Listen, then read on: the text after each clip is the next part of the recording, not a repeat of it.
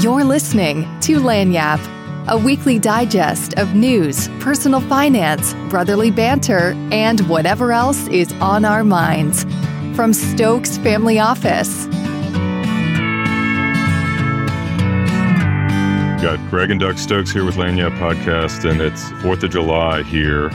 I'm in North Carolina, Greg's in Montana. We're both traveling with our respective families and wanted to record today. It's a special day here in America and wanted to record specifically to talk about the uniqueness of the American idea and the American experiment and how lucky we are to be Americans, but also just give a general update on what's going on in financial markets and in the economy. But before we get into what we do on a day to day basis, maybe we'll just take a step back and share comments on what the American experiment and America itself means to you. And I'll share my thoughts, but I'm just curious when you think about yourself as an American, what's the first thing that comes to mind? I think back from our from the history of our country at its inception and the bravery that the original founders had when they declared independence from Britain, and then the selflessness of our original leaders like George Washington leaving power after two terms and the compromises that took place historically in terms of the drafting of our constitution. Everything that was done originally by our founders really set us up for success. And we certainly have our problems today from a divisiveness standpoint, but I really do still think that America represents the best version of what a country could be. What do you think about what does America mean to you, Doug? I think I echo a lot of the same sentiment that that you expressed. I think it was just at the time such a unique idea, and it probably still is unique, just because the natural inclination for humans is to acquire power for those close to you and your family in a competitive set compared to other people and maybe oppress other people for your potential gain. And it's so against human nature to give up power for those that are currently sitting in power. And I think that's the most unique aspect of our founding fathers is that they understood the danger of acquiring power through force and through government and decided to set up a government by the people for the people with the idea that there's restrictions on power of government and that the power of government should be closest to the constituents meaning that the federal government should have the least amount of power followed by the state government followed by the local government because the local government of course is accountable to all the people in its local area. So if you're screwing up as a local politician or local leader, you're looking at the people in the faces that are voting you in and out of office each term. And so the idea that number one, to give up power when you acquire it, and number two, to make sure that power is localized is a pretty powerful idea, one that stood the test of time and is under attack constantly just by the nature of growth of this country. There's 300 or 400 million people here now, and people coming from all different walks of life. But the fact that America has withstood that sort of test and will continue to is just a testament to how great the people that set this country up. Another thing I think about is that the founding fathers were not perfect people. And I think that's one thing that we witnessed in the last couple of years with a lot of what was going on post summer of 2020 with George Floyd and discoveries about the people that set up this country were not maybe not the best people in the world, but the American idea is also always in pursuit of that what the Declaration of Independence was all about, which is all men were created equal, all men and women are endowed with unalienable rights, uh, you know, life, liberty, and pursuit of happiness. And I think that you're never perfect, but so long as you're always in pursuit of that sort of ideal, then you're always in pursuit of liberty. And I think that's what the Declaration of Independence and the Constitution were all about, just setting us on the path to liberty, but obviously not set up by people that were perfect. Absolutely. I also think our finance system is the best in the world. I think that's inarguable. And with what's happened lately, we're recording this on July 4th. So we're still in a bear market right now. Rates are high. Inflation is way through the roof, et cetera. But the interesting thing is the dollar relative to the other currencies in the world has really held up tremendously, which you wouldn't think if with all this strife that's going on. Like for example, the year it's a 1.04 euros to the dollar right now. So anyway, it's impressive and amazing to me the way that we have our financial system set up. We're basically the world's reserve currency. And that was part of the ingenuity. We had like these smart people like Alexander Hamilton that set up the first central bank of the United States. And we've really become a powerhouse in that regards. And I think that's even through this latest period has really been highlighted that we're the reserve currency of the world and we have the best finance system. When you look at the legal system that we have here, the federal system is set up so that the power was originally left to the states, but the federal government exists to provide a check on that power which is really fantastic. And basically, the way that I look at the United States is we're a leader in all different facets finance, law, the checks and balances that exist, the military. We have the best military in the world. We're very fortunate to be citizens of this country. Yeah, I also think about there's the American exceptionalism component. And I think other countries view America as arrogant, or at least Americans as thinking that Americans are better than everyone else. But I also think that it's just the system itself that Americans are no better than anybody else all over the world. There's people that want to come to America and become Americans because of the American system, not because of anything unique about America itself or the land here or the people here. No, it's the system that was set up, what, 250 years ago, that holds to this day, that is the beacon of liberty in, in the world. People want to be here.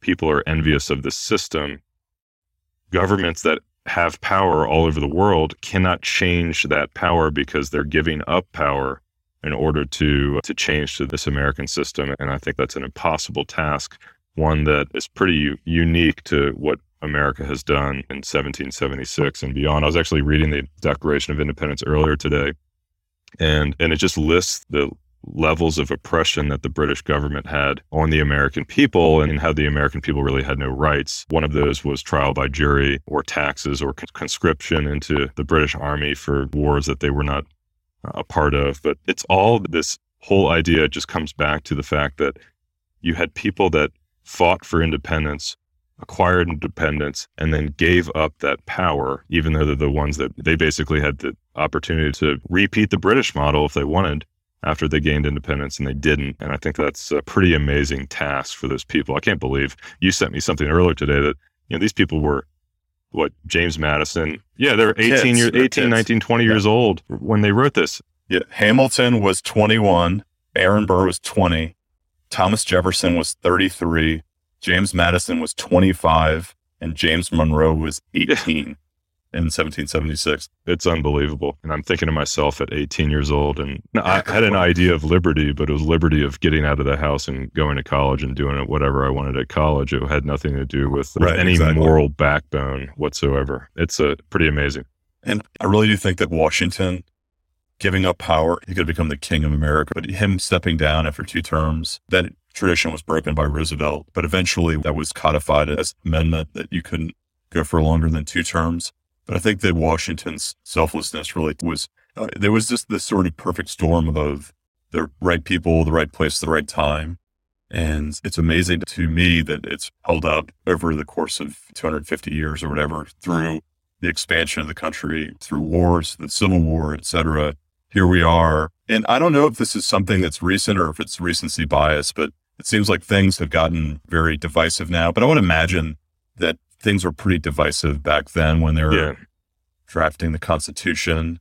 I think it's cyclical. It's the pendulum swinging, right? You had major patriotism and country coming together as one in the 1940s and 50s, and, uh, and then swinging far to divisiveness in the 60s and 70s and coming back around. I don't th- see this system as one that is able to be broken so long as you have the right checks and balances, which the original setup of the Constitution was in that regard. That obviously there's been a lot more power that's been granted to the executive branch mm-hmm. since the 1770s, but we're at a point now where there's major division in the country. A lot of that can be solved by good leadership, but I don't think the American system is broken by any means.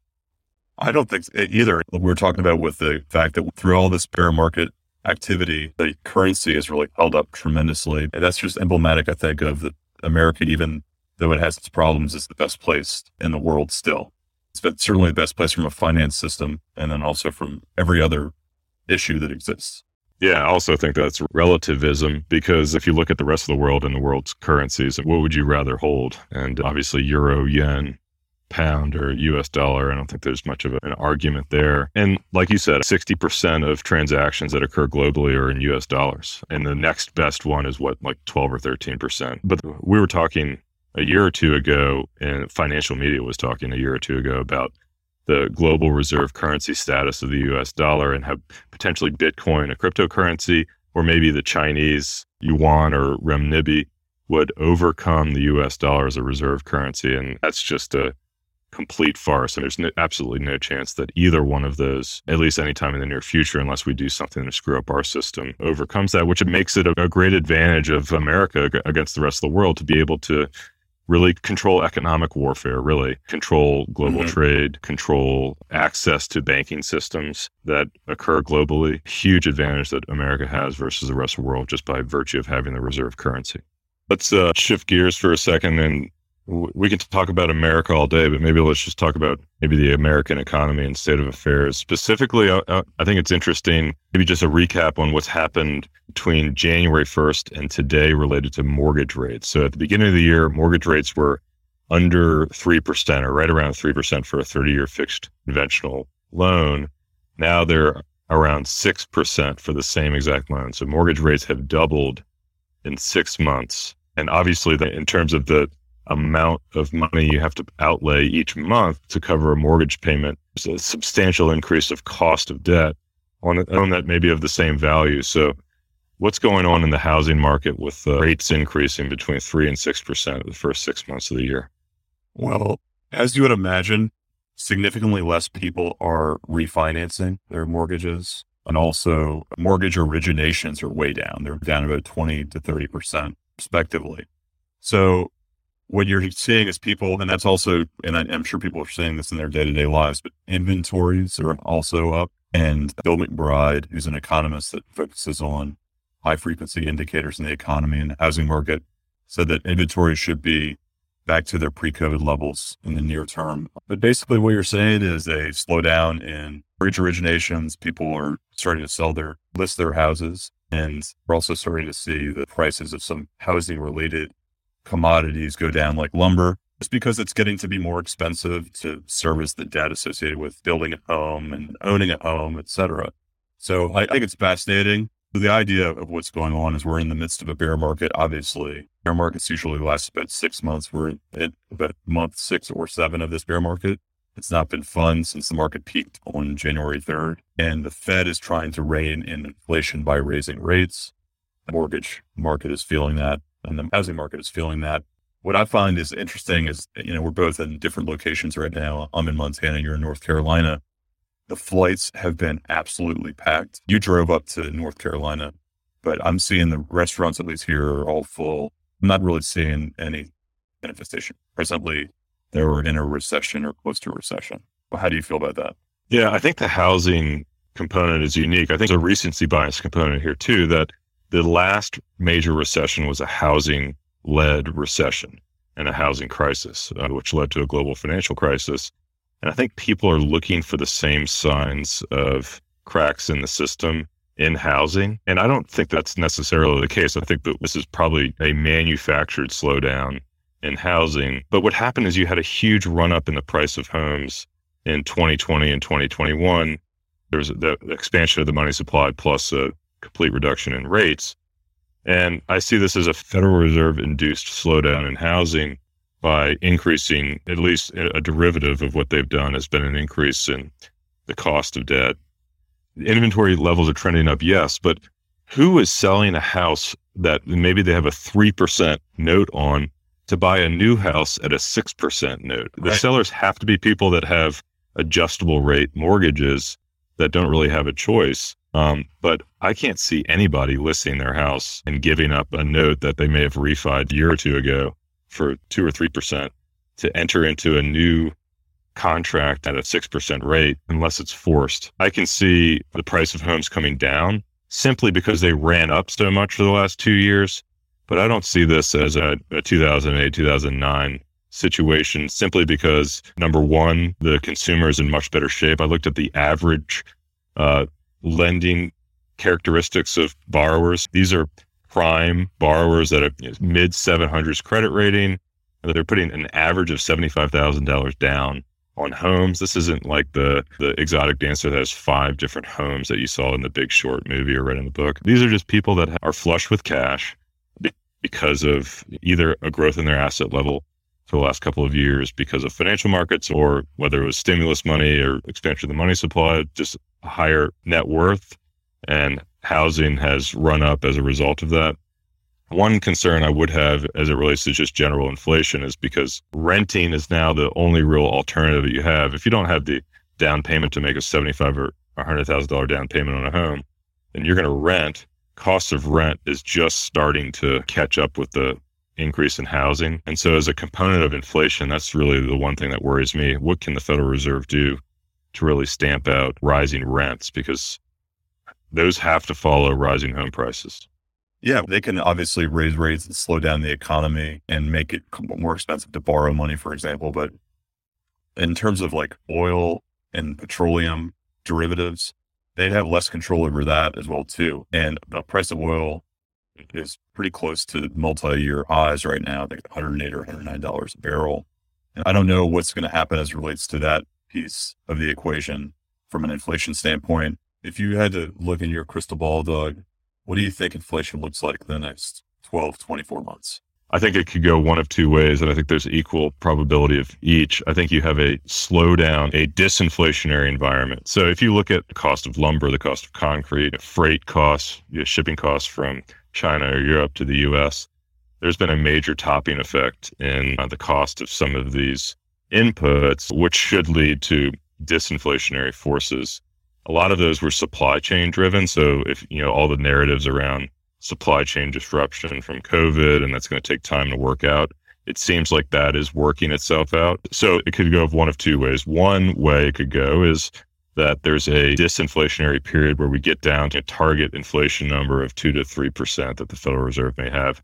If you actually look at inflation expectations, five year inflation expectations, right now they're the lowest they've been in months. They're like 2.38% or 2.39% for inflation expectations in five years. And so, if that's the case, then you have this trend down towards more stable inflation, which would be that Goldilocks scenario. Um, I'm not really putting all my eggs in that basket. I really don't see high inflation for a long period of time. I'm not considering that as a high probability outcome, although it could be the case.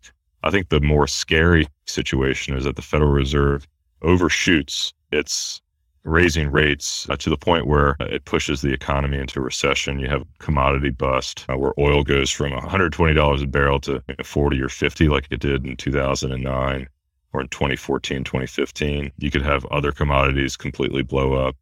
And that would just mean a total slowdown in economic growth across the globe. I prefer option one than option two, but I think that there's likely probabilities of both occurring one way or the other. Right, because the concern is, is that the Fed is raising rates right now into a disinflationary environment that's occurring on a natural basis. So if indeed they continue down this path of raising rates and they slow down, then they could push us into a recession. I do think that the market at least is pricing the possibility of that in. It could also go the other way as well too. So right now, today's July 4th and the market peaked on January 3rd. So a little bit more than six months into a this bear market period, about 24% from from the peak at, as it stands right now. I saw an interesting chart, and the question that I get from people and that I think about all the time is when is this going to end? So the comforting thing that to me is that it will eventually end. This market will you know, eventually turn into a bull market, and I think that uh, there's some psychological aspects to it as well too that I think are are promising but also from just a historical timing standpoint, like I said, the average bear market lasts about six months more around that point in time uh, already. So eventually things are going to turn around. And from a psychological standpoint, just if you look at the overall sentiment in the market, things seem very pessimistic right now. I, I like to refer back to a famous quote from Sir John Templeton that bull markets are born on pessimism, mature on skepticism, uh, grow on optimism, and uh, die on euphoria. And so I think that just from a, an empirical standpoint, historically, we're kind of at a, you know, the, the, sort of around the time that to you would expect things to start to, to moderate and also psychological and my, my observation in the market, in the marketplace in, in terms of talking with people, et cetera, things seem very pessimistic, which usually is a positive indicator from a return standpoint. How do you feel about that, Doug? We've been talking internally about this, but we've been focusing a lot on on credit spreads and the difference between junk bonds and treasury bonds. And typically the spread between a junk bond, your yield that you receive on a junk bond is about three to four percent higher than the yield you would receive on a treasury. And that markets generally are in crisis or, you know, in a major downturn, major bear market, when that yield goes up to six and a half percent or higher. I just looked yesterday, it's at 5.87%. And the reason I say that is because if you also look at these prior events where the yields have gone six and a half percent or higher above treasuries for junk bonds, uh, the forward returns for the markets, whether you pick an index, are, are quite attractive over one, two, and three years. And so we, if we want to use your Templeton quote as a you know, when are bull markets born, or use a just a quantitative approach to say, okay, when when should I be start to become optimistic about the future? Just based on data, we're nearly there. Based on sentiment, we're nearly there. We're having conversations with people all the time. Yeah. So I'm always curious about this, just your general thoughts on what is actually priced into the market. What does the market believe will happen? And what do you expect better or worse coming out of this short period of time going forward? So, I think it's an interesting dichotomy between the plane that I took up here was full. Bill McBride also posted data as it relates to the percentage of flights relative to the same period in 2019. We're basically at the same levels as we were in 2019. People are flying a lot. It's interesting about that. That business travel hasn't even come anywhere near back to where it was in 2019. It's 30% below where it was in 2019. And we're still traveling at the same amount as we were back then, meaning personal travel's got to be up 30% from where it was right. in 2019 just to offset. Exactly. And so the American consumer is like 70% the GDP of the country. So people are traveling for personal reasons, tourism related, not for business related, and they're spending a lot of money while they're doing that. The JETS ETF, so the representation of what the market sees the airline industry is worth, is off 35% from its highs, even though people are traveling more now than they have at any point in time relative to 2019. I think another good example of that is if you look at the home builder index, home builders, KB Homes, Lennar Corporation, et cetera, are printing more cash than they ever have because obviously the housing market has been hot and they're off 35% from their highs. So anyway, that's the same sort of analogy related to the JETS ETF, the travel ETF, but even home builders are better crazy cash flow positive and growing more than they ever have. Their stocks are getting destroyed. Market doesn't believe the growth. So what I interpret the market's saying is that there's a high probability of a recession, a slowdown, and that's why the prices of these things has gone down dramatically. But the question is how much of that is already priced in and in circumstance that you mentioned before that inflation moderates and the economy don't get a recession, a lot of these things could be oversold basically. I think it's yeah. all a really interesting dynamic that exists. And like we talked about, when are we going to bottom? I don't know when it's going to happen we're six months into this thing, but it's going to happen sooner or later. Yeah, I think optimism always wins in these sorts of situations. And, and if you just look at prior events of bear markets and look at the data on a go forward basis, you get comforted related to market performance. I think this goes back to just the general thoughts on America and the 4th of July that if you believe the American engine will continue to hum in the future and the American economic engine specifically, then you feel good about these periods as an investor that either there's going to be a bounce back or if you're sitting on cash that you may not get the bottom exactly, but you're buying really great companies. You're buying corporate America for a pretty cheap multiple on a, and maybe cash right. flows slow down because of a recession. But uh, two or three years out, those cash flows will, will return, and you're getting great companies at, at a decent valuation. I think it's fascinating that the S and P 500, after entering a bear market, and this is what we talked about in terms of it's basically darkest before the dawn, essentially, in in life in the markets. But if you look at history, one year out, this is from the Wall Street Journal, the median return, there's periods where a year from now, it could very well be negative, and there's been historical examples of that. But on a median basis, one year out from when the market entered a bear market, with markets were up 23.9%, 12 months out. So I think that's the higher probability type of event. That's been my personal feeling, although nobody knows what's going to happen as well too. But just like there's a lot of things that happened post COVID that became a part of our life, there's going to be certainly things that came out of this sort of period of time that that we look back at in terms of this most recent bear market and the bull market that preceded it that were, are going to be interesting from a historical context, like the, I think the GameStop fiasco and all of those other stocks. That's going to probably be in history books. A lot of these cryptocurrencies washing out is going to be another interesting thing that came out of it. But I think, and this is a, a general theme and that I'm going to echo that America typically prevails. And I'm going to take that optimistic bet as well too. And that's what the data indicates. Well, we hope everyone had a wonderful 4th of July with your families, and we thank you for listening. And hopefully, you enjoy the podcast. And if you do, please share with friends. Thanks for listening to this episode of Lagniappe. This podcast is brought to you by Stokes Family Office and produced by Reverb.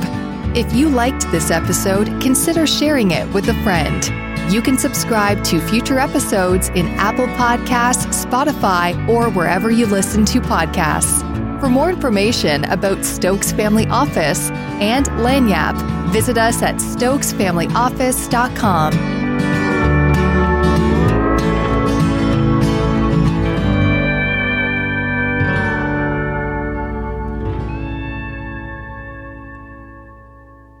The information in this podcast is educational and general in nature and does not take into consideration the listener's personal circumstances. Therefore, it is not intended to be a substitute for specific individualized financial, legal, or tax advice. To determine which strategies or investments may be suitable for you, consult the appropriate qualified professional prior to making a final decision.